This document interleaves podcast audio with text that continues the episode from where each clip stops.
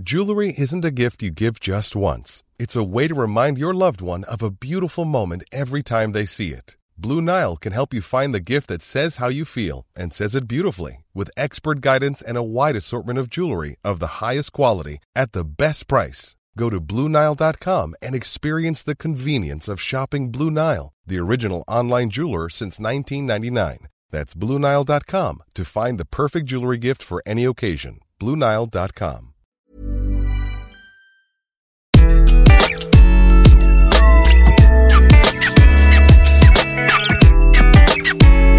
Bonjour, je suis Gaël Châtelain-Berry. Bienvenue sur mon podcast Happy Work édition Clubhouse. Tous les vendredis à 18h, je me retrouve avec toute ma bande de spécialistes des RH et les coachs pour parler d'un sujet très spécifique. Et là, cette semaine, nous avons choisi de parler de harcèlement, qu'il soit moral ou sexuel, et de savoir comment on pouvait gérer cela en entreprise. Comme d'habitude, cette semaine, ça a été absolument passionnant. Il y a eu plein d'informations, des témoignages incroyables. Et j'espère que vous allez beaucoup apprécier d'écouter ce replay. Et j'espère bien entendu vous retrouver en live dès la semaine prochaine à 18h sur Clubhouse. Le nom de la room, c'est Happy Work. Bonne écoute eh bien, chers amis, merci d'être là. Bienvenue sur la room de Clubhouse vendredi 18h de Happy Work. Cette semaine, on va parler de harcèlement. Alors, pas que de harcèlement sexuel, de harcèlement moral ou de tout type de harcèlement. Alors, comme d'habitude, je vais accueillir l'équipe et je vais la présenter rapidement. Donc, je vous présente Lena Aka, qui me fait toujours le plaisir d'être là. Merci Lena. Bonjour à toi. Bonjour à toi Gaël, merci beaucoup de, m'inviter. C'est le moment de se présenter, c'est ça? Mais Oui, présente-toi rapidement, toujours avec plaisir. Très bien, Léna Aka, coach en leadership, préparatrice mentale, consultante en recrutement IT et j'ai également, j'ai également pardon, un podcast qui s'appelle Rendez-vous de coach Léna sur toutes les plateformes. Oh, génial bah, il faut, ouais. bah écoute, t'as bien fait d'en parler du podcast parce que figure-toi, ma chère Léna, je crois, je ne suis jamais allé l'écouter, donc dès qu'on finit cette room, je vais me jeter dessus. Ah, merci Gaël.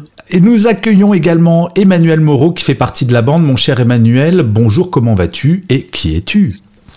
Ça va très bien, merci beaucoup Gaël. Euh, Emmanuel Moreau, je suis euh, double casquette, euh, oui j'évolue dans mon dans ma profession. Je suis à la fois business developer pour l'application Workwell Together, une application aussi bien pour les personnes qui sont en recherche de travail pour refaire leur CV et euh, auprès des B2B pour parler euh, relations euh, au sein de l'entreprise. Voilà. Et puis sinon, je suis aussi recruteur. Ok, merci beaucoup Emmanuel. Et nous accueillons Hervé Charles Léger, qui fait partie également de la bande et qui est là quasiment toutes les semaines, pour ne pas dire toutes les semaines. Merci Hervé Charles d'être parmi nous. Est-ce que tu peux te présenter rapidement également avant que nous commencions la room? Oui. Euh, merci Gaël, merci à tout le monde et puis euh, vraiment merci de m'inviter de participer à chaque fois, c'est un vrai plaisir. Euh, je dirige un cabinet de RH et on est spécialisé sur les risques psychosociaux, la qualité de vie au travail, l'accompagnement des dirigeants et des collaborateurs et notamment avec la formation. Merci Richard. Alors, il se trouve que c'est vrai que cette semaine, tu vas être un peu notre star de la room parce que c'est un sujet qui fait partie de ton quotidien, le harcèlement. Même si le principe de cette room, c'est que ben, les modérateurs, dès qu'ils claquent leur micro, peuvent intervenir, bien entendu, et vous pouvez monter sur la room pour poser vos questions ou faire des témoignages. Mais Hervé Charles, tu es un vrai spécialiste des RPS et quand on parle harcèlement, bien sûr, on parle de risque psychosocial. Alors le harcèlement, c'est vraiment quelque chose de très large, mais le sujet de la room, c'est pas pour décrire les types de harcèlement uniquement, mais plutôt comment on réagit. Et en fait, je vais vous raconter une toute petite anecdote pour lancer un petit peu la discussion, et je donnerai en premier, si Léna et Emmanuel, vous en êtes d'accord, euh, je donnerai en premier la parole à Hervé Charles, dont c'est le métier au quotidien. Je vais vous raconter une petite anecdote qui, je pense, est assez symptomatique. Euh, je travaillais à l'époque encore en entreprise avant d'être écrivain et conférencier et indépendant. Et je sens qu'il y a une collaboratrice qui vient dans mon bureau et qu'elle a quelque chose à dire mais qu'elle ose pas. Et euh, on papote. Puis je fais mais qu'est-ce qui se passe? Me fait non mais je peux pas t'en parler. Et puis je lui dis, mais écoute, mon métier de manager et de dirigeant, c'est justement, bah, tu peux me dire tout ce que tu veux, t'inquiète pas, ça restera entre nous si tu veux que ça reste entre nous. Et là, elle me dit, eh ben écoute, ça fait, euh, il y a une collaboratrice que je connais qui est une amie euh, qui se fait harceler sexuellement et qui se fait euh, harceler par téléphone, SMS, sur le soir, la nuit, la journée, tout le temps. Et je fais, mais ça fait combien de temps que tu es au courant et que ça dure? Et là, elle me dit, ça fait quatre mois. Quatre mois. Alors bien entendu, je ne l'ai pas engueulé d'avoir attendu quatre mois, mais il aura fallu quatre mois avant qu'on puisse agir, réagir. La personne qui est harcelée a été mise à pied à titre conservatoire 24 heures plus tard, parce qu'il fallait quand même un petit peu vérifier la véracité des, des propos, etc. Mais ça a pris quatre mois. Et en fait, j'ai l'impression, mais encore une fois, ce n'est que mon opinion, et d'où l'importance de vos témoignages, de votre participation et bah, des, spécialistes qui m'entourent.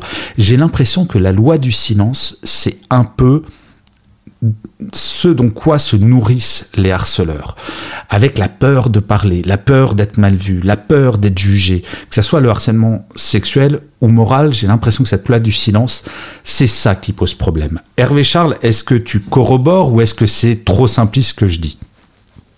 Non, c'est souvent ça en fait. C'est euh, le fait d'être regardé par les autres, de dénoncer de dire ces agissements. Euh, pour certains, c'est même senti comme un, ressenti de faiblesse. Et on voit, hein, euh, le fait d'être harcelé moralement, ça veut dire que j'ai pas de caractère par rapport aux autres et ça peut être euh, vécu comme ça. Et ça, c'est un peu plus compliqué. La difficulté, on rencontre souvent la difficulté, c'est la notion de preuve prouver qu'on est harcelé moralement, prouver qu'on est harcelé euh, sexuellement.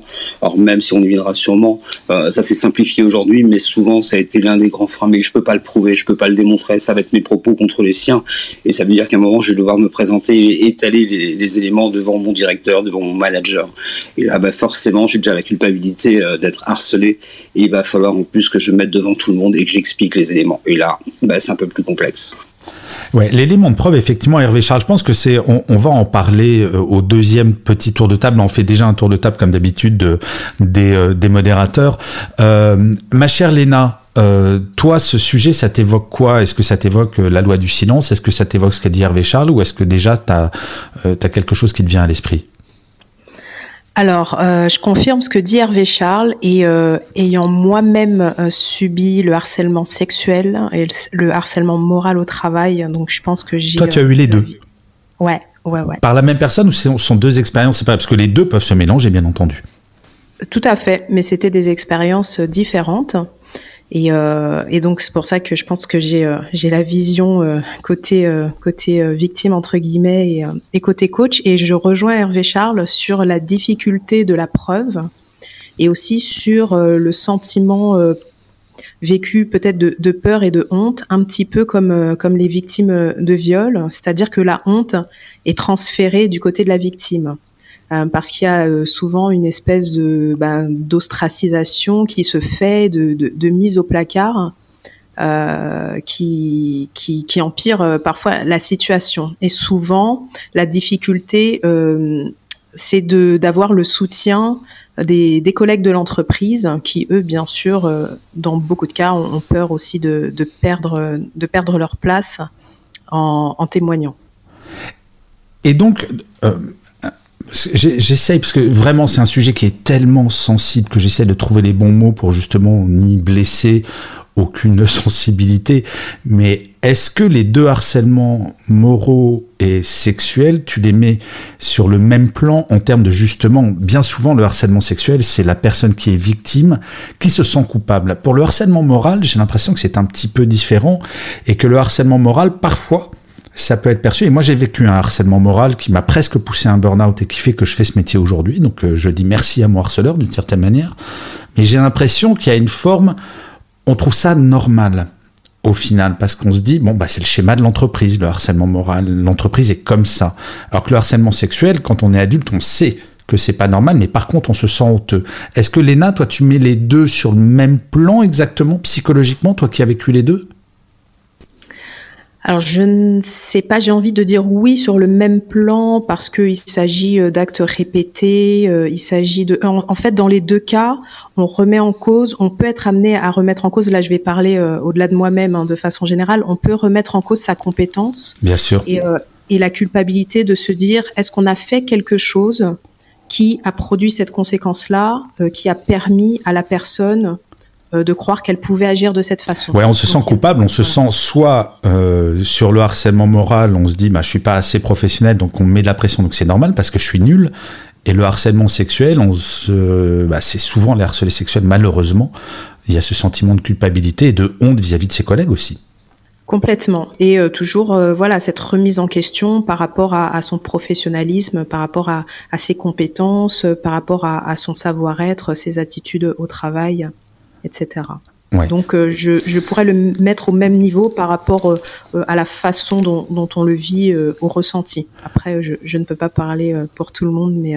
Non, bien sûr. Mais de toute façon, je crois que c'est ça aussi qui est extrêmement difficile sur ces sujets, c'est que chaque expérience est unique et ça serait horriblement prétentieux de donner une sorte de recette de cuisine pour éviter le harcèlement. Cela étant dit, il y a quand même, et c'est un peu le sujet, je pense que ça va être tout le sujet de la deuxième partie, c'est comment on évite et comment on traite un cas de harcèlement, euh, parce qu'il y a quand même des méthodes et on va aborder ça. Mais tout d'abord, Emmanuel, toi, ça t'évoque quoi ce sujet du harcèlement moral ou sexuel en entreprise?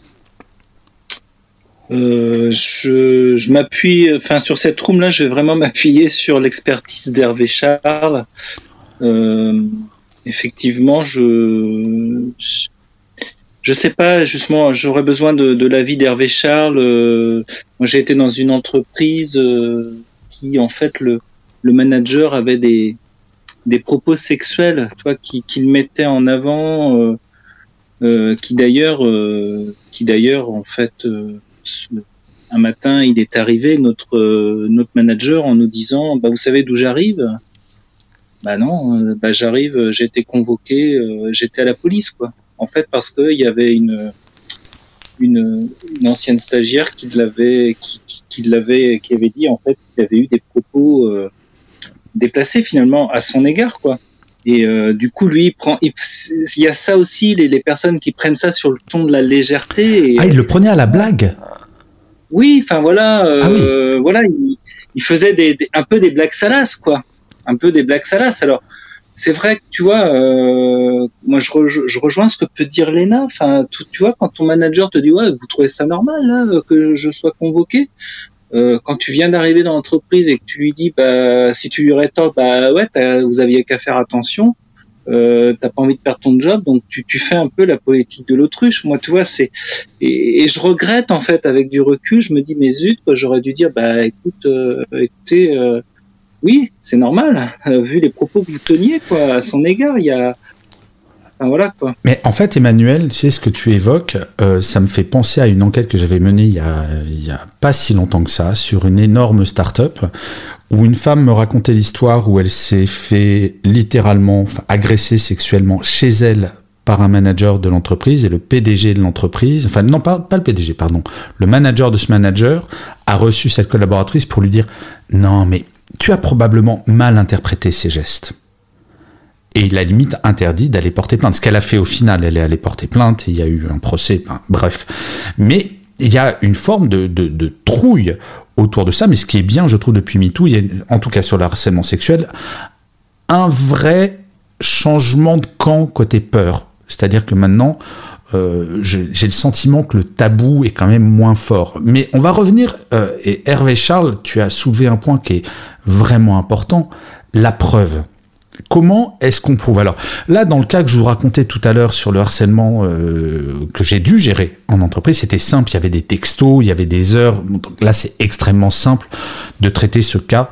Euh, à partir du moment où on a des éléments de preuve, c'est mise à pied conservatoire parce que il faut impérativement se mettre du côté de la victime et pas poser de questions et pas se dire et parler à la personne qui est accusée en disant on te met à pied de façon conservatoire, ça veut pas dire que tu es condamné, ça veut pas dire que tu es viré, ça veut dire qu'il y a quand même des présomptions comme quoi il y a quand même quelque chose de très sérieux. Donc dans le cadre de la protection, on te met à pied de façon conservatoire, mais comment on fait Hervé Charles quand effectivement il n'y a pas de preuve et c'est la parole de l'un contre l'autre. Ça peut être une main aux fesses, ça peut être un directeur commercial qui arrête pas de mettre une pression de dingue en disant en réunion, je vous préviens, toute personne qui fera pas ses objectifs sera virée comme une merde et je lui interdirai de travailler sur tout le marché. Donc ça c'est du harcèlement moral. Euh, comment est-ce qu'on fait? Est-ce qu'on doit enregistrer en loose day? Est-ce qu'on doit forcer à avoir des écrits? Est-ce qu'on, euh, est-ce que tu deux trois petits trucs à nous recommander, Charles alors, c'est vrai que c'est la notion de preuve. Euh, il faut savoir que sur la notion de preuve, ça a changé depuis ce qu'on appelle la loi El Khomri euh, de août. Je crois que si ma mémoire me trompe pas, ça doit être le 8 août 2016. Alors, Avant, c'était aux salariés qui subissaient, qui devaient apporter des faits permettant de présumer le fait de harcèlement. À partir de août 2016, c'est l'inverse. Aujourd'hui, effectivement, un collaborateur peut aller porter plainte, se plaindre à un manager, et par contre, il va incomber à la partie défendresse de prouver que ces agissements, effectivement, ne sont pas constitutifs d'un tel harcèlement. J'allais dire que la notion de preuve a été inversée. C'est plus à la personne qui a subi de le prouver, c'est à la personne qui est entre guillemets attaquée de montrer que ces faits ne sont pas réels. Ça, c'est le premier point. Le deuxième Donc ça met la pression sur la partie accusée beaucoup plus. Absolument, oui, depuis 2016, euh, c'est la loi El Khomri. Ça déjà, c'est un, fait qui, euh, qui est très important.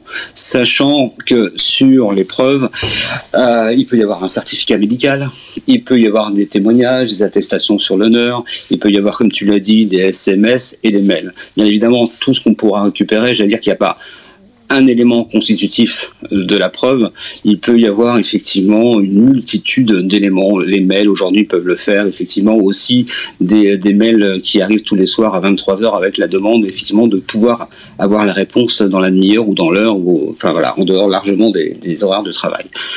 Toutes sortes à toutes sortes de supports, tout élément qui peut justifier et apporter euh, et enrichir euh, la, plainte sera le bienvenu, je dirais. Même effectivement, si c'est un collègue qui a eu écouté, qui a entendu, on pourra l'entendre dans le cas d'une procédure. Je crois qu'il faut pas avoir peur. Enfin, tu vas me dire si j'ai tort ou pas, Hervé Charles, mais pas avoir peur parfois d'enregistrer en loose day. Je vais te raconter une anecdote qui date maintenant, qui commence à dater un petit peu, qui doit avoir 4-5 ans. C'était un broker en assurance euh, à Manchester, je crois, qui pour motiver ses commerciaux avait rien trouvé de mieux, une fois par mois, de mettre tous ses commerciaux en cercle et de désigner le moins bon vendeur, qui devait s'allonger au milieu du cercle. Ensuite, il désignait le meilleur vendeur, et le meilleur vendeur avait le droit de mettre un poulpe mort sur la tête du moins bon vendeur qui était allongé au milieu du cercle. Et la personne devait rester 10 minutes comme ça. Et les autres riaient, riaient, riaient. Cette blagounette a duré un an, jusqu'à ce que quelqu'un filme. Donc ça a pris un an quand même pour imaginer l'emprise que peut avoir un harceleur sur, euh, des gens. Ça a duré un an jusqu'à ce que quelqu'un filme. Et c'est ce film qui a servi à condamner la personne, parce que là, c'est au-delà du harcèlement, c'est de la torture morale. Et euh, il y a encore des emprises qui font peut-être pas le coup du poulpe mort. Mais est-ce que Hervé Charles, euh, en toute extrémité, on peut recommander ce genre de choses? On peut recommander tout support et tout moyen qui va montrer, qui va prouver les éléments. J'allais dire qu'il n'y a pas, entre guillemets, on peut enregistrer, oui, bien évidemment. On peut filmer, bien évidemment. On peut récupérer des écrits, bien évidemment. En fait, tout support, tout moyen qui pourront justifier. Et je crois qu'il y a une notion aussi de, responsabilité collective dans les équipes. Léna, c'est ce que tu... Comment tu l'as vécu, toi? Est-ce que tu t'es senti isolé Parce que c'est souvent ce que disent les harcelés c'est qu'on se sent isolé parce que il y a des témoins, il y a des gens, mais finalement c'est un petit peu comme les gens qui sont malades, on les fuit, on se dit oulala, si je m'approche, je risque moi aussi d'être harcelé moralement ou sexuellement. Est-ce que tu as vécu cet isolement? Euh, complètement, euh, et, j'ai même pu constater que quand bien même d'autres personnes subissent la même situation, euh, tout le monde n'a pas les, mêmes réactions, et comme le disait Emmanuel, certains préfèrent faire faire l'autruche euh, et, euh, continuer de, subir, ou euh, pour ceux qui, ne le subissent pas mais en sont témoins, préfèrent tourner la tête de l'autre côté. Et, et, il peut y avoir une vraie difficulté justement quand on sollicite les ressources humaines à être entendu. Et, et, ça m'est arrivé effectivement également, comme le disait Emmanuel, qu'on nous dissuade fortement d'agir ou, ou, ou, de de se plaindre, c'est pas le mot que je, voulais utiliser, mais de, d'en parler.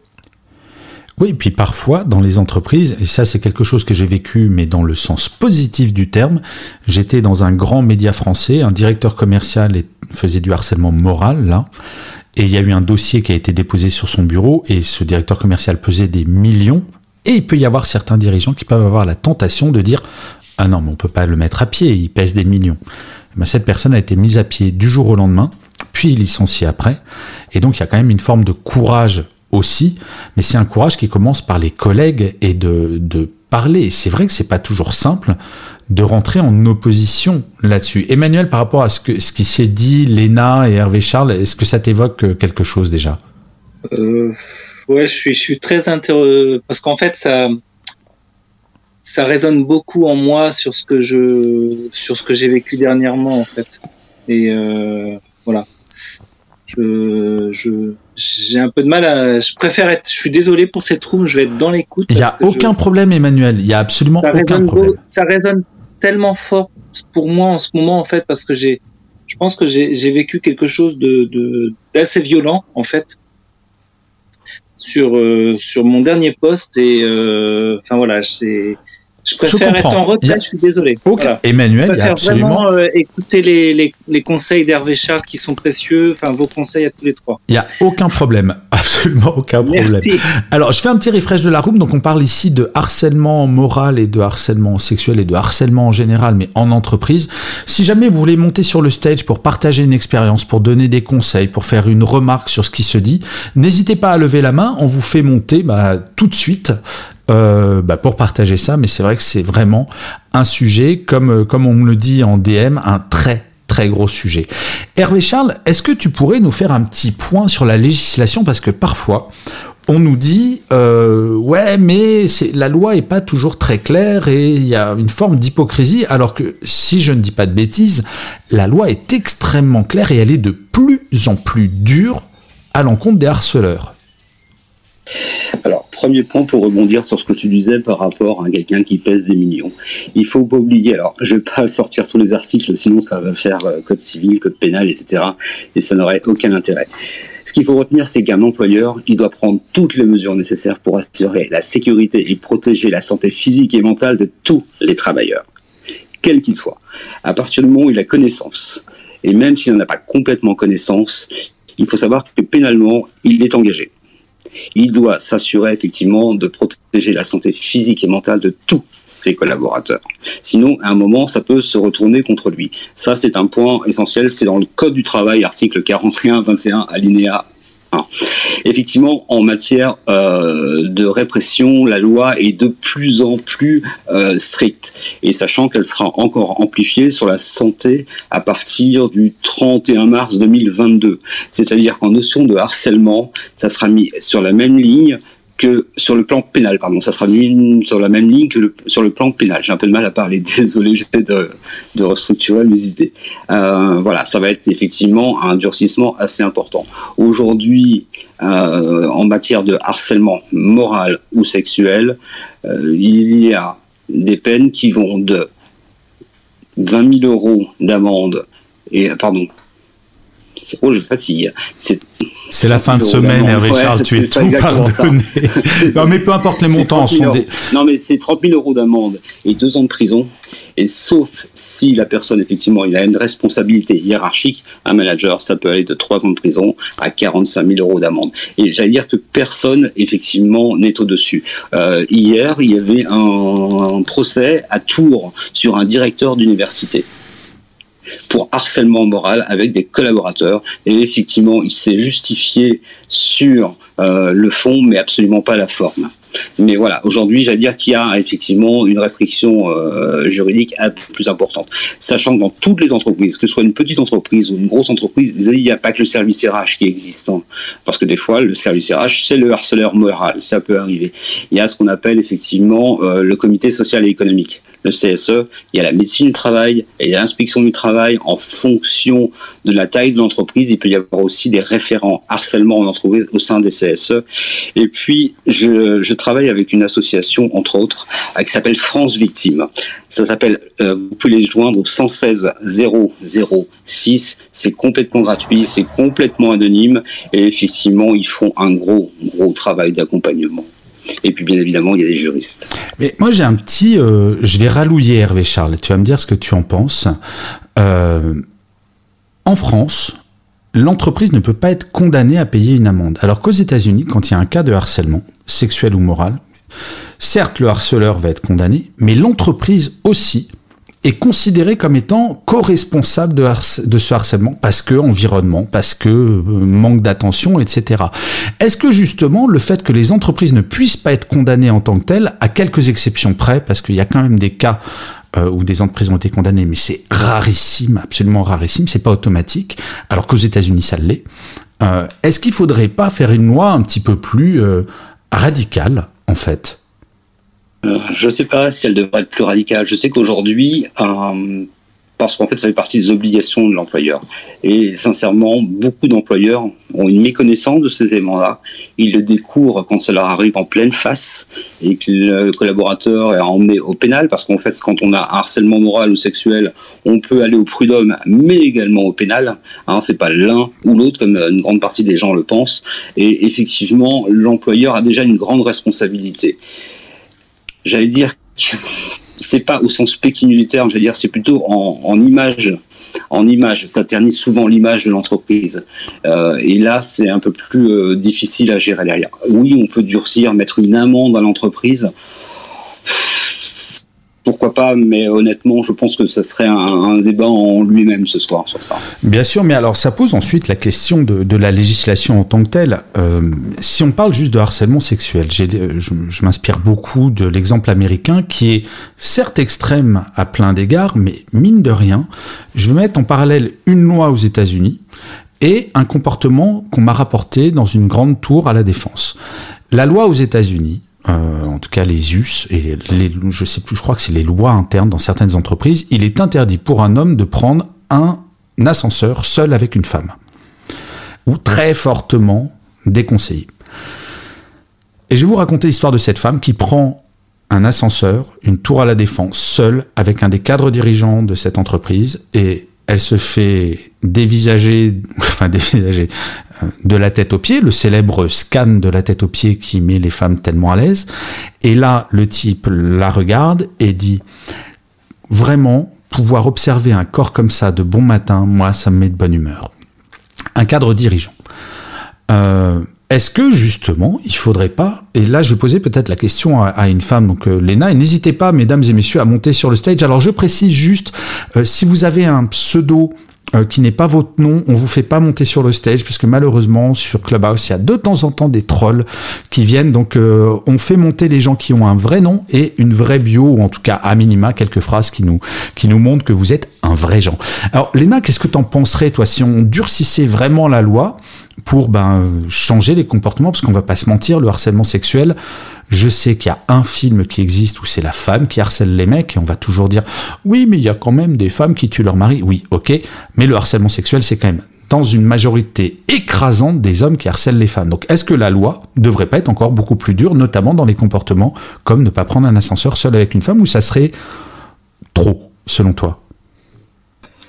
Bon, alors moi j'ai deux points. Euh, j'ai quand même le, le sentiment que le, le harcèlement moral est, est, bien plus répandu que ce qu'on ne le pense, parce que le genre de, de phrase, voilà, le genre de phrase euh, que tu, tu viens de, dont, enfin dont, dont tu as donné l'exemple euh, par rapport à l'ascenseur, bah on, quand on est une femme, après euh, je vais, je vais parler en mon nom, peut-être d'autres femmes. Là, c'est du harcèlement sexuel, hein, parce que l'exemple que j'ai donné, en fait. c'est purement du harcèlement sexuel. Il n'y a rien de, il y a même pas de débat. C'est pas du moral là, c'est, euh, c'est scandaleux. Et, eh bien, étant une femme, on entend ce type de phrase presque tous les jours. Mais non. Moi, je vais, euh, je vais peser mes mots. Si, si. Ça peut être en réunion sous forme de blague et tout le monde rigole. Ça peut être. Moi, j'ai eu droit à euh, un, un, un, manager qui m'a dit Alena, j'ai rêvé de toi la nuit dernière, euh, quel doux rêve. Enfin voilà, on a droit à, à, à ce, ce, type de blague de façon quasi quotidienne, étant une femme.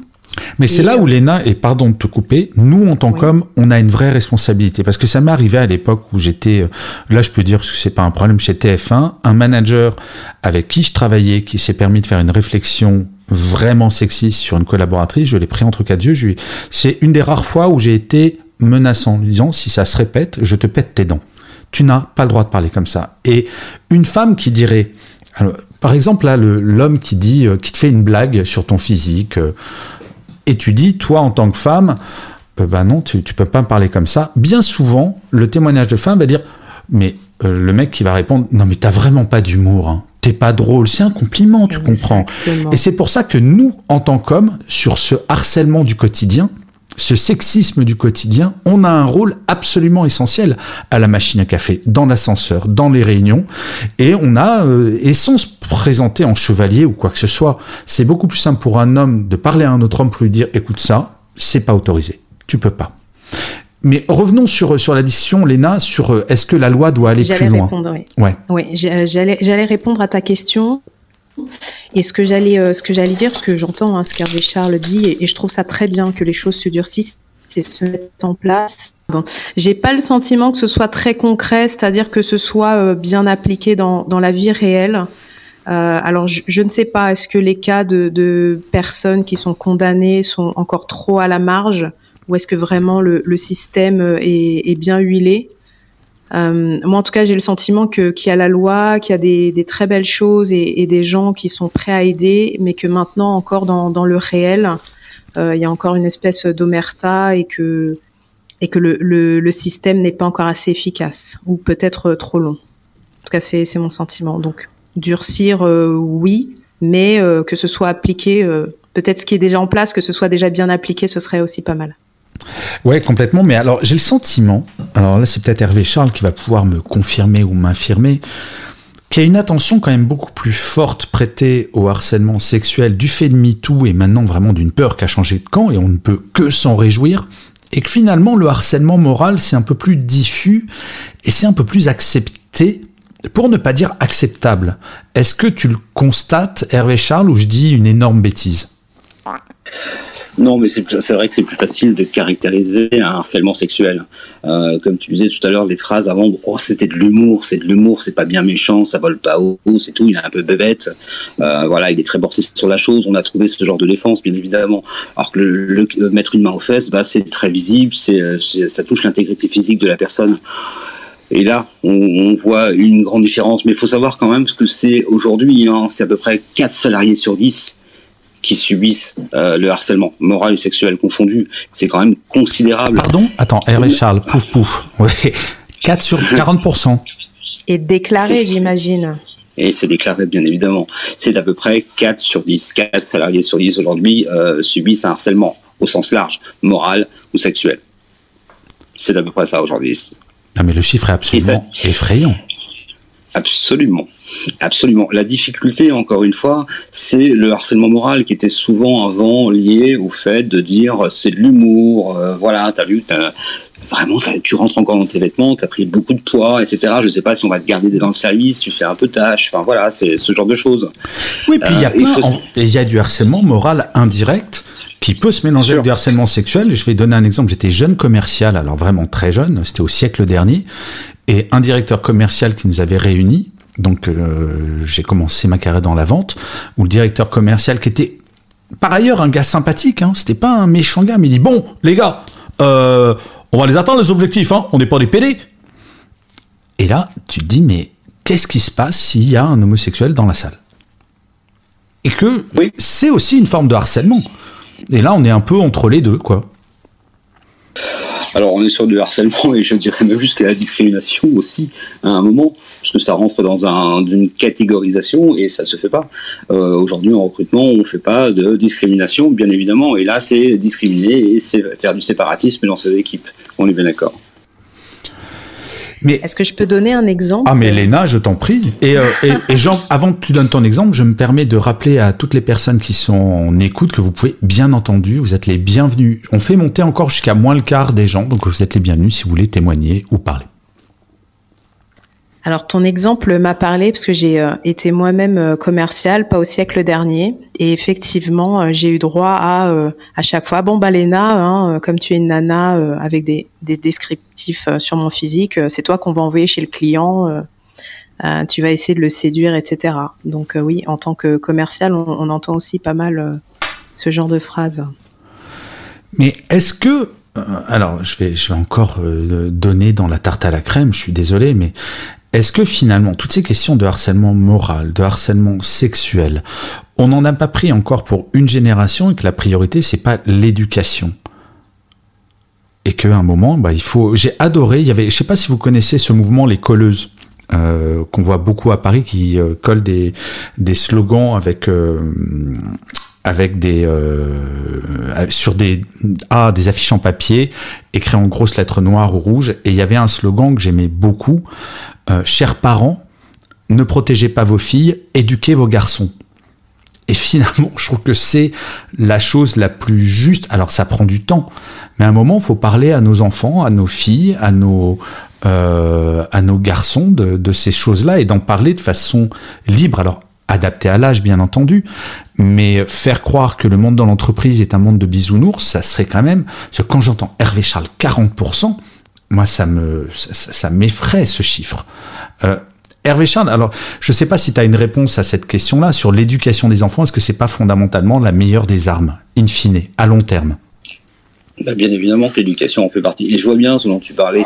Il y avait une affiche, il y avait plusieurs affiches une qui disait c'est euh, j'ai été agressé. C'est non, il l'a agressé. C'est pas la même chose en fait. C'est pas du tout la même chose. C'est un problème éducatif. Euh, et pour répondre quand même à Léna tout à l'heure, je crois qu'il y a quand même une partie méconnaissance. Il y a une partie méconnaissance euh, des propos, ce que peut être un harcèlement moral. Hein. Euh, je cherche pas à défendre, bien évidemment, bien au contraire, mais il y a un défaut. Euh, il y a une vraie méconnaissance du harcèlement moral et bien évidemment des responsabilités qui encourent pour l'entreprise. On le voit aujourd'hui dans certaines écoles avec certains bisutages. Euh, et ça fait partie du système éducatif pour répondre à ta question, Gaël. Bah, le scandale qui est sorti, c'est sur Central, c'est ça? C'est ça, absolument. Euh, et, voilà, et quand on conditionne en disant ça fait partie des rites, etc., et tu dois accepter, waouh. Alors moi, j'ai travaillé effectivement, j'ai commencé à travailler au siècle dernier, euh, et j'ai des amis qui ont refusé notamment de faire médecine parce qu'il y avait du harcèlement sexuel en grande majorité. Ils ont préféré changer de, carrière et pas s'orienter, et ce qui est absolument dommage. Et ça reste effectivement dans, dans les conditions. Et aujourd'hui, quand on dit à quelqu'un tu fais médecine ou tu fais infirmière, il, ça colporte tout ce qui va derrière, et euh, c'est absolument abject, je trouve. Ouais, et alors avant de donner la parole à Malik qui nous fait l'amitié de monter sur le stage, tu parlais de harcèlement moral et notamment dans les bizutages des grandes écoles. Il faut quand même rendre hommage à une dame parce que si mes souvenirs sont bons, c'est à l'époque où Ségolène Royal était ministre de l'Éducation qu'il y a une loi qui interdisait les bizutages et justement parce que moi quand je suis rentré en classe prépa, il y avait un bizutage qui était vraiment très dur. J'étais dans une très grande prépa et quand je parle de dur, mais finalement, on se pliait au côté, euh, ben, je suis en caleçon au milieu de la forêt, dans la boue, et puis je me prends de la moutarde dessus, et on trouve ça très normal. Et on parle pas d'un truc d'il y a 70 ans. Alors certes, c'est au siècle dernier, mais il y avait une forme de normalité dans les élites qui aujourd'hui dirigent les entreprises, qui ont vécu ces bizutages et qui trouvaient ça finalement bah, très normal. Et je peux vous garantir, j'ai des photos de mon bizutage où il y avait littéralement, mais littéralement, une pyramide de mecs et de filles en comment s'appelle en sous-vêtements, couverts de farine, d'huile, de moutarde. Ah, il devait être 2 heures du matin en plein milieu d'une forêt. Et c'était une très très grande prépa, classe préparatoire aux grandes écoles de commerce. Donc effectivement, quand on a vécu ça, quand on a 20 ans, bon, finalement, le harcèlement moral, on relativise.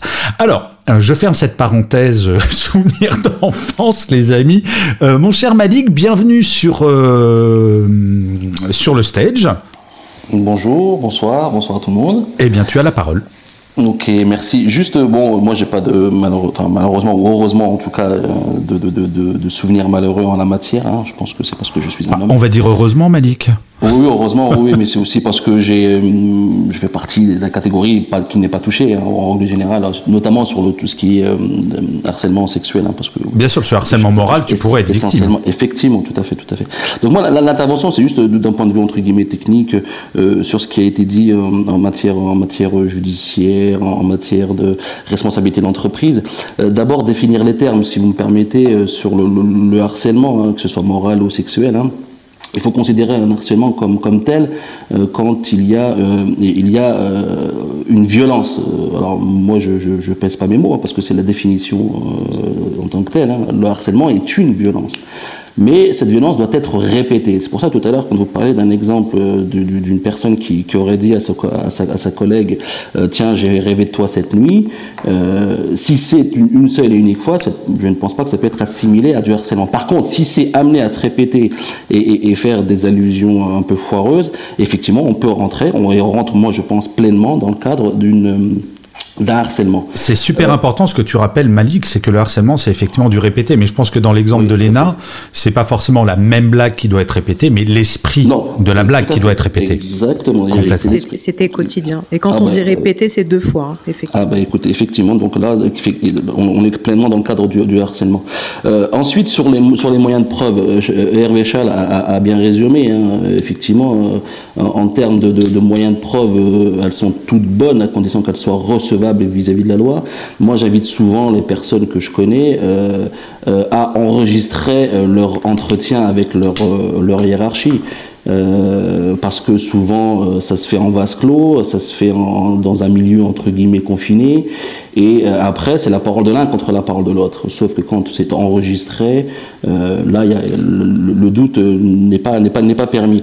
Je, voulais aussi préciser sur la preuve. peut-être que je me suis trompé, Hervé Charles, mais j'avais l'impression que tu que tu disais que la preuve, la charge de la preuve doit être renversée.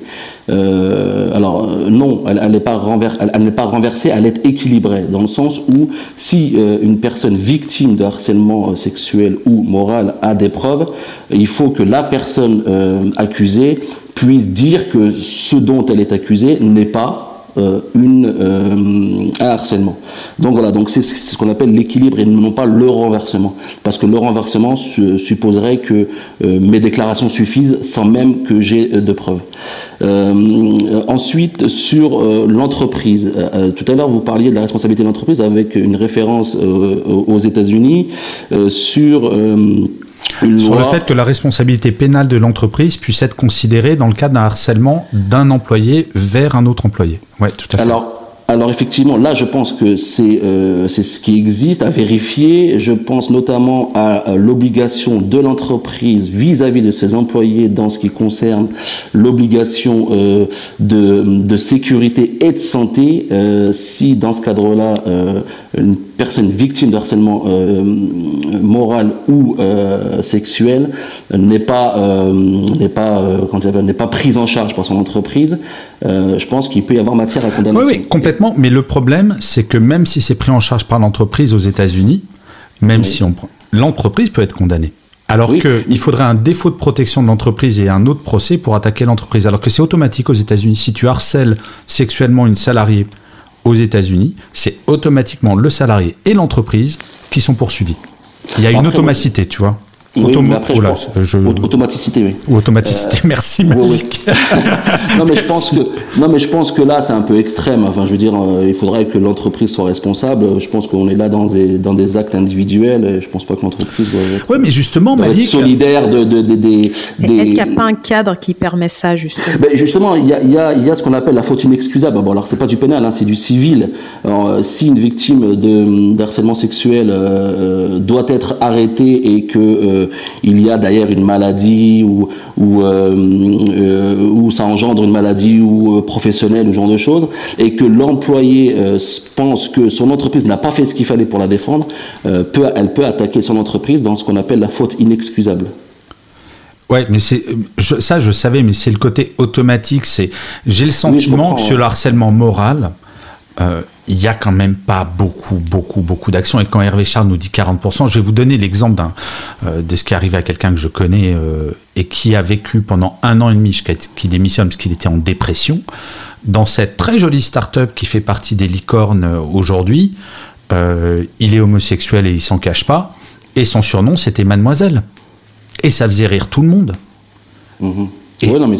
Et, c'est effrayant. Et c'est pour ça que je pense, est-ce que la meilleure arme, et là je pose la question à, à tout le monde, euh, à Léna, Emmanuel, Hervé Charles et à toi Malik aussi, est-ce que finalement l'empathie et l'attention que chacun on porte à nos voisins, euh, à nos collègues, etc., c'est pas un des premiers remparts. Alors je parle même pas du management, bien entendu le management doit être attentif, mais déjà être attentif à ses collègues. Hervé Charles, t'en penses quoi? Oui, euh, alors, je suis désolé, j'étais essayé, je voulais préparer ma réponse pour Malik après, donc je reviendrai. Ah, mais il n'y a aucun problème, tu peux, tu peux faire les deux, bien entendu. Merci. Euh, répondre à Malik sur cette notion de répétition. Oui, dans les deux définitions harcèlement moral ou harcèlement sexuel, la notion de répétition est explicitée. Par contre, en matière de harcèlement sexuel, toute forme de pression grave, même non répétée, exercé dans le but réel ou apparent d'obtenir un acte de nature sexuelle, que ce, quel que soit, en fait, devient un harcèlement sexuel, même s'il n'y a pas la répétition. Ça, c'est essentiel. Et ça sera amplifié effectivement sur la loi du qui en, en, application au 31 mars 2022. Et c'est logique. Imaginez s'il fallait qu'il y ait une répétition sur les mises de main aux fesses, par exemple, ou etc., ou coincer quelqu'un dans un ascenseur.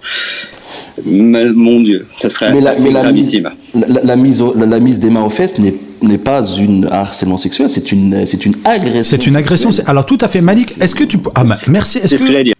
alors l'un, Hervé Charles ou toi, Malik, est-ce que vous pourriez rappeler la différence entre une agression sexuelle et du harcèlement sexuel? Parce que c'est pas forcément clair pour tout le monde. Bah alors moi, je, encore une fois, je, je, je, ne suis pas un spécialiste dans le judiciaire, mais bon, je, je, connais un petit peu le, le, le sujet. Là. Alors sur sur la notion de, de, de, harcèlement, on est on est là dans, dans, dans le cadre du, du, du, psychologique, du du psychique. C'est une violence qui n'est qui, qui n'en est pas une euh, manière matérielle, si vous voulez, hein, mais elle est euh, elle cause un mal-être euh, psychologiquement et psychiquement dans dans dans, dans les oui, ça va être par exemple. Oh dis donc, il est joli ton décolleté aujourd'hui. Voilà, exactement. Mmh, ça, ça, fait envie. En, ça, c'est le harcèlement. Tout à fait, exactement. En revanche, si moi, euh, j'arrive le matin et je dis à ma collègue, salut, ça va, euh, en lui mettant la main aux fesses, on n'est plus dans le cadre, effectivement, de, euh, d'un harcèlement, mais là, on est dans le cadre d'une agression euh, physique. Et, et là, c'est du pénal. À caractère sexuel, et c'est du pénal. Oui, bon, très bien. C'est bien de. de... Grande, je t'en prie, Hervé Charles. La, la, grande différence, effectivement, c'est souvent la contrainte, la violence ou la menace ou la surprise qui vont caractériser euh, l'agression sexuelle. Bah, de toute façon, c'est bien simple. Hein. C'est ce que je dis souvent dans mes conférences sur le sexisme en entreprise. Une cafétéria dans une entreprise, c'est pas un bar de nuit, c'est pas une boîte de nuit, c'est pas euh, c'est pas la fête du slip. Si on est là pour travailler et peu importe le genre, la couleur de peau, l'orientation sexuelle, la religion, on parle de cerveau à cerveau. Donc tout ce qui dépasse le cadre purement professionnel n'a pas lieu d'être. Alors je suis un peu extrémiste hein, sur ce genre de questions, mais quand je suis désolé Hervé Charles, ton chiffre m'a effrayé 40%. À un moment, est-ce qu'on ne doit pas devenir extrémiste justement pour euh, bah pour que ça se calme? Hervé Charles, je te laisse répondre à ma question sur l'empathie. Après, on va donner la parole à Evelyne. Et euh, après, bah, oui, ça sera Evelyne. Tu es la dernière à monter sur le stage. Hervé Charles sur l'empathie et l'attention portée particulièrement bah, aux gens en général. Euh... Est-ce que tu peux répéter la question? Oui, tout à fait. Non, je disais que c'est bien les lois, c'est bien, on peut attendre des RH et compagnie, mais que déjà, si chacun d'entre nous, en tant qu'homme et en tant que femme qui travaillons dans des entreprises, on était attentifs et qu'on considérait pas qu'une blague relou, c'est drôle, qu'on considérait pas que s'il y a un manager qui fait poids de poids de camion, c'est parce qu'il est drôle ou que c'est euh, euh, que c'est sympa. Ah, il a toujours été comme ça et qu'on a besoin d'être attentif pour voir si quelqu'un vit mal une blague, si quelqu'un vit mal une attitude, si quelqu'un est mal, tout simplement, et peut-être libérer la parole, mais même entre collègues. Parce que moi, je suis très inquiet euh, de penser que 40% des gens sont victimes de harcèlement moral ou sexuel. À un moment, faut en parler. Et on peut en parler avec nos collègues. C'est plus simple d'en parler avec ses collègues qu'avec son manager, je crois. C'est plus simple d'en parler avec ses collègues, oui, tout à fait. Euh, mais c'est ce que tu as dit tout à l'heure, tu as très bien résumé, c'est aussi un problème éducatif. Et quelque... Alors c'est vrai que aussi le monde du travail a changé. Il y a quelques années, tous les deux, on en a fait partie. On disait si vous n'êtes pas content, si vous n'êtes pas en accord avec nos règles, vous dégagez. Il y en a 15 qui veulent votre place. Mais ouais, c'est ça qui était terrible. Pas... Alors qu'aujourd'hui, effectivement, euh, 91% des gens, pour quand ils vont postuler dans une entreprise, regardent sur Internet. Et c'est pour ça qu'aujourd'hui, on a déjà échangé, et tu vas me payer un restaurant dans maintenant 48 semaines à peu près, euh, que les entreprises travaillent leur marque employeur et ils font attention au, au, mode de fonctionnement interne de leur entreprise. Parce que les gens qui arrivent dans les entreprises aujourd'hui se renseignent et veulent effectivement une entreprise qui a du sens dans ce qu'ils font, dans un travail pardon, qui a du sens, mais également avec des valeurs morales dans l'entreprise. Donc c'est vrai qu'il y, y, a un grand changement. Est-ce que ça prendra 5 ans, 10 ans, je ne sais pas, mais effectivement, il y a quand même un, un grand, grand changement et une prise de conscience qui a été faite, qu'il soit chez les hommes, mais également chez les femmes, je crois. Et c'est un mode éducatif avec une, imposition du marché du travail aussi qui se fait. Un marche forcé pour certains, mais ça peut se faire. Complètement, Hervé Charles. Et avant de donner la parole à Evelyne, je voudrais donner une adresse sur Instagram qui s'appelle Balance ton agence, qui est un Insta où les gens qui ont été victimes de harcèlement moral ou sexuel ben, balancent leur agence de com ou leur agence média, mais c'est nommé avec des exemples. Et pour l'image employeur, c'est une cata. Il y a déjà des managers qui ont d'énormes problèmes, et heureusement, parce que la parole se libère avec les réseaux sociaux. Ensuite, on peut être pour ou contre balance ton port. Moi, je suis plutôt très très pour. Euh... Euh, juste, juste une chose quand même. Euh, je ne connais pas cet élément-là. Par contre, il faut quand même faire attention aux dénonciations parce que là, on nous donne des faits avérés. Mais quelquefois, il y a quand même des dénonciations calomnieuses et la diffamation. Alors, balance ton agence ne donne jamais de nom de personne, mais juste c'est arrivé dans cette agence. Alors, c'est peut-être pas mieux, mais il n'y a pas de dénonciation de personne. C'est juste des situationnels. C'est un peu différent de ce qui s'est passé sur Twitter. Mais va voir, c'est très intéressant. Alors, ma chère Evelyne, bienvenue sur le stage. Donc, tu es la dernière personne à monter sur le stage avant euh, qu'on essaye de finir à l'heure. Tu as la parole. Qui es-tu? Bonjour.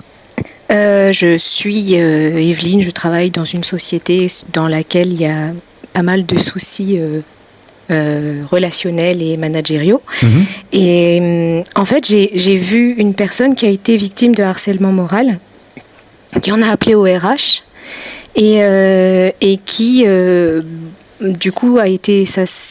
Les RH ont traité le dossier, mais un peu à la légère. Euh, et ils ont considéré qu'il n'y en avait pas. La, victime a fini par se dire qu'elle avait plus de recours. Et, et, elle a craqué et elle a fini par démissionner sèchement.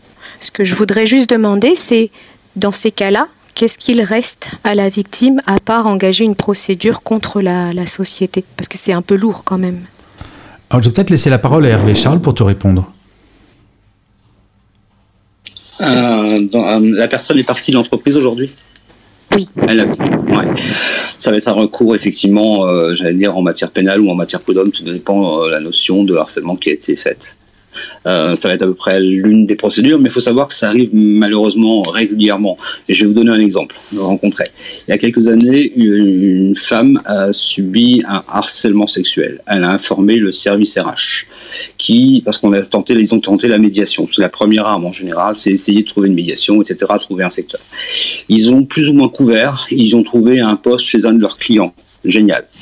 La personne, effectivement, a changé de service, changé d'entreprise et elle a recommencé ses agissements. La différence, c'est que cette fois, la femme a intenté à ses jours. Je vous laisse imaginer ce que ça peut faire. Et par contre, on peut se retrouver un moment sur ce premier employeur, ce premier manager, pour une assistance à personne en danger. Parce qu'effectivement, elle a eu connaissance de faits graves, elle les a pas dénoncés, et dans ce cas-là, ça peut se retourner contre elle, et ça fait partie notamment des responsabilités de l'entreprise. Et là, Evelyne, effectivement, bah, s'il y a des éléments qui peuvent être imputables à l'entreprise, qu'elle n'a pas réagi comme il fallait, j'allais dire, c'est engager une procédure prud'homale et pénale, éventuellement, à voir, ça dépend du dossier. Mais c'est vrai que c'est toujours compliqué. Euh, et là, j'ai peut-être posé la question à Léna. Quand on a été victime de harcèlement et qu'on est parti de l'entreprise, euh, on peut avoir tendance à se dire bon, c'est derrière, j'en suis sorti, ça y est, je suis vivant ou je suis vivante. Euh, et moi, c'est le cas de harcèlement moral que j'ai eu en entreprise qui m'est arrivé. Quand je suis parti de l'entreprise, j'ai eu la possibilité d'attaquer et je l'ai pas fait. Et je le regrette un peu maintenant, je dois bien avouer. J'ai pas attaqué. Euh, parce qu'on en a tellement marre, on est tellement au bout du roulax qu'on se dit ok je mets ça derrière. Léna, est-ce que c'est un peu la réaction que tu as eue ou et est-ce que tu regrettes de ne pas avoir attaqué ou est-ce que tu as attaqué d'ailleurs je ne sais pas. Euh, oui, alors complètement, je rejoins ce que tu dis. Non, moi j'ai euh, négocié mon, mon, départ les fois où, où ça s'était produit parce qu'effectivement on a envie de passer à autre chose. On a euh, aussi parfois d'autres propositions hein, et, et, on, et, on, veut laisser ça derrière. En tout cas, dans mon cas. Moi, je peux comprendre aussi les personnes qui attaquent. Après, euh, effectivement, il faut avoir les reins solides. Comme je le disais tout à l'heure, il faut avoir de la patience parce que ça peut prendre un certain temps. Et, euh, et dans le processus de, de reconstruction, euh, en tout cas, moi, j'ai préféré avancer.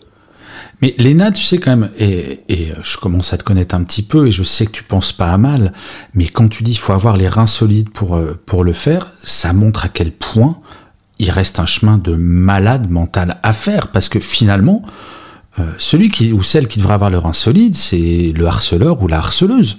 Parce qu'à un moment, euh, c'est nous les victimes. Et c'est ça qui est incroyable, c'est qu'on a un schéma mental aujourd'hui, encore en entreprise, comme quoi, si on est harcelé, ben on peut, en plus du harcèlement, si on dénonce ce comportement, on peut en plus se faire virer. On peut avoir, parfois, je connais des cas, parce que sur mon blog, je reçois beaucoup, beaucoup de témoignages de, gens qui sont harcelés sexuellement, qui ont eu le courage d'en parler, et au harcèlement sexuel s'est ajouté le harcèlement moral pour qu'ils se taisent. Bah c'est ça. Et puis en tout cas, moi j'ai eu par exemple des confrontations. Et quand c'est le cas par exemple du président de, de, la société, ça peut être aussi encore plus compliqué. Donc euh, quand je dis les reins solides, c'est qu'il faut euh, quand même être assez fort mentalement, ne serait-ce que pour confronter euh, son harceleur, pour subir les remarques des collègues, pour avoir, ne pas avoir la boule au ventre, pour venir continuer de, ah, de mais travailler. Complètement. Mais Léna, quand je dis je, ça m'attriste que tu dis ça, c'est pas tourné contre toi, c'est que je me dis dans une société idéale si jamais il y a un mid manager qui me harcèle et que j'en parle à la DRH, le top management doit traiter ça en deux secondes et demie. Et le harceleur doit dégager, point. Et il doit y avoir un côté. Enfin, c'est ce qu'on dit. En fait, je dis souvent ça. C'est on dit de l'école pour nos enfants que ça doit être un, un endroit sécurisé où ils doivent se sentir bien. Donc il ne doit pas y avoir de raquettes, il ne doit pas y avoir de harcèlement. Euh, et, l'école essaye d'y prêter attention, même si le harcèlement numérique, visiblement, euh, est en forte augmentation.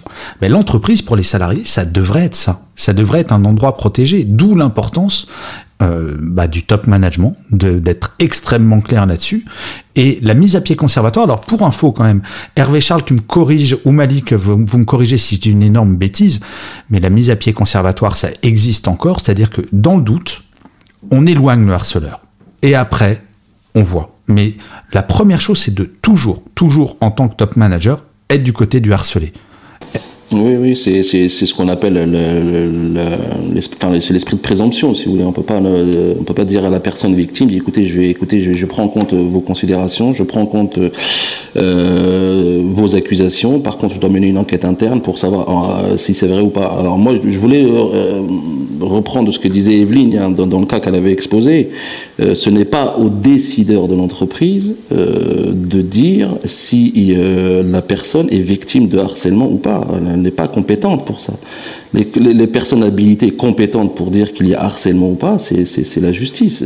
Euh, que je sache, un décideur en entreprise n'est pas, pas, pas juge au tribunal. Donc euh, voilà, donc euh, dans le cadre de la, de la personne en question, la, collègue d'Evelyne, moi je l'invite vivement, hein, si elle veut me contacter en privé, je donnerai les démarches, euh, d'activer de, de, ce qu'on qu'on appelle, le, le, qu'on appelle ça le la, machine judiciaire hein, et, de déposer plainte, hein, parce que bon, effectivement, elle a quitté l'entreprise. Alors, si elle veut, pour sa reconstruction, ne pas euh, aller sur le terrain judiciaire, soit euh, pas, de problème, mais il faut quand même euh, penser aux, personnes derrière, parce que vous, vous quittez l'environnement délétère, mais peut-être que derrière, il y aura d'autres victimes de ces, de, ces, de ces individus. Donc, il y a une espèce d'impunité de manière passive qu'il faut, je pense, prendre en compte. Et, si vous, vous avez, vous avez réussi à, à, vous sortir de là, euh, pensez aussi aux, aux, aux, victimes derrière, parce que le harceleur n'a pas été écarté de, de cette, de cette de, cette, de cet environnement. Alors sur les reins solides, moi je rejoins Léna parce qu'effectivement ça, ça, a un coût financier, ça a un coût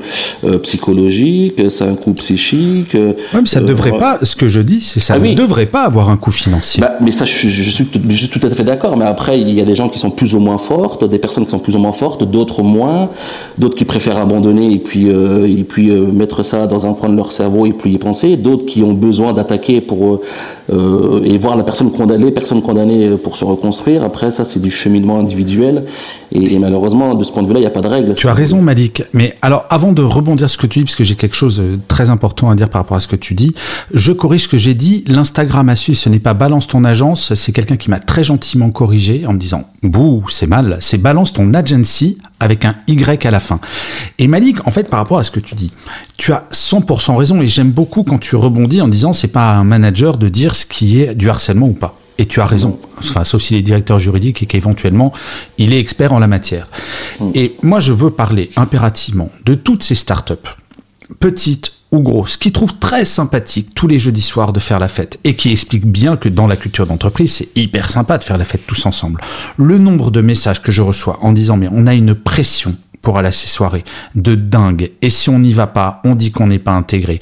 On dit qu'on sait pas faire la fête. Et si jamais, ben, on se laisse pas galocher, ben, on est, on est bégueule, etc. Il y a un vrai Gros problème actuellement dans certaines startups, petites ou très très grosses, sous couvert de culture d'entreprise, il y a du harcèlement moral et sexuel qui se met en place, mais de façon euh, quasi institutionnelle. Et c'est pour ça que je crois beaucoup et c'est mon métier, donc heureusement que j'y crois encore, à l'impact du top management sur le côté, ce n'est pas à lui de déterminer ce qui est un harcèlement ou pas, d'écouter la parole des victimes et de toujours avoir une sorte de présomption de ben, la victime quand elle parle, si ça l'a blessé, si ça l'a choqué, si ça lui a fait mal, il faut y prêter attention et d'essayer de ne pas faire de pression morale de quelque sorte qu'il soit. Alors chers amis, on arrive à la fin euh, de, de, cette room et il est 19h01 et vous me connaissez maintenant, je suis un... Je crois que je, dois avoir des gènes suisses, en fait, pour ma précision. Euh, mais on pourrait en parler pendant des heures de ce sujet. C'est absolument passionnant. C'est un sujet qui est énorme, comme Hervé Charles nous le rappelait. 40% des salariés ont été harcelés moralement ou sexuellement. 40% je ne me remets toujours pas de ce chiffre, d'où le sujet important. Donc s'il y a des managers et manageuses qui écoutent, bah, vous avez euh, un vrai rôle pour faire évoluer ça, parce que je crois qu'à partir du moment où on touche, touche l'humain, il n'y a pas de fatalité et on peut faire évoluer les choses et euh, les choses progressent parce que comme le disait très bien Hervé Charles, comme on a parlé Léna, euh, ben, l'image de recruteur elle est importante et comme on voit sur plein de marchés, c'est de plus en plus difficile de recruter. Donc avoir des problématiques de harcèlement moral ou sexuel pour recruter, c'est pas forcément le top. Alors comme d'habitude, ben, je vais laisser le mot de la fin à mes chers modérateurs et on va faire comme d'hab, on va aller de bas en haut. Donc Hervé Charles, ton mot de la fin, ton mot conclusion, quel est-il? Euh, le mot, ça sera dire effectivement, il y a des moments, il va falloir penser à vous. Et la honte, je ne vais pas parodier, mais c'est à peu près ça, MeToo, c'est que la honte doit changer de camp. Et que vous êtes, il y a tout un tas d'arsenal, il y a plein d'outils qui peuvent vous accompagner et vous épauler. La honte, en fait, c'est ça de celui qui vous harcèle. C'est certainement pas vous. Ouais, c'est important de le rappeler, Hervé Charles. Et si jamais il y a des gens qui sont dans l'audience et qui sont dans des cas de harcèlement, n'hésitez pas à contacter Hervé Charles sur LinkedIn ou Lena ou moi-même. N'hésitez surtout pas. Je dis pas de bêtises, Hervé Charles, on peut te contacter. Euh. Oui, bien évidemment, il y en a qui l'ont déjà fait. Et je vais répéter le numéro de France Victime, le 116 006. Génial. Merci beaucoup, Hervé Charles. Donc surtout, libérons la parole, ne laissons pas les harceleurs gagner, quel qu'ils soient et quel que soit le niveau d'importance. C'est certainement pas harceler de dire à un moment non, mais c'est pas grave. Parce que quand on commence à dire c'est pas grave, c'est que potentiellement ça l'est. Donc euh, il faut vraiment prêter attention à ses émotions, à ses sentiments. Quand on vit mal une situation, eh ben il faut en parler. Mon cher Emmanuel, même si effectivement tu as été silencieux dans cette room, j'ai vu que tu étais très très attentif. Donc est-ce que tu veux nous donner un petit mot de la fin quand même? Oui, oui. Pardon, oui, oui, je voulais donner. Oui, je suis resté en retrait, mais j'ai écouté avec beaucoup d'attention euh, une room très intéressante. Euh, je voulais dire une, une petite phrase d'Alain Leblec, un spécialiste du dialogue social. Qui, la plus grande victoire sur le harcèlement moral, c'est de ne pas devenir ce que l'on veut faire de vous. Voilà. Oh, elle est forte cette phrase.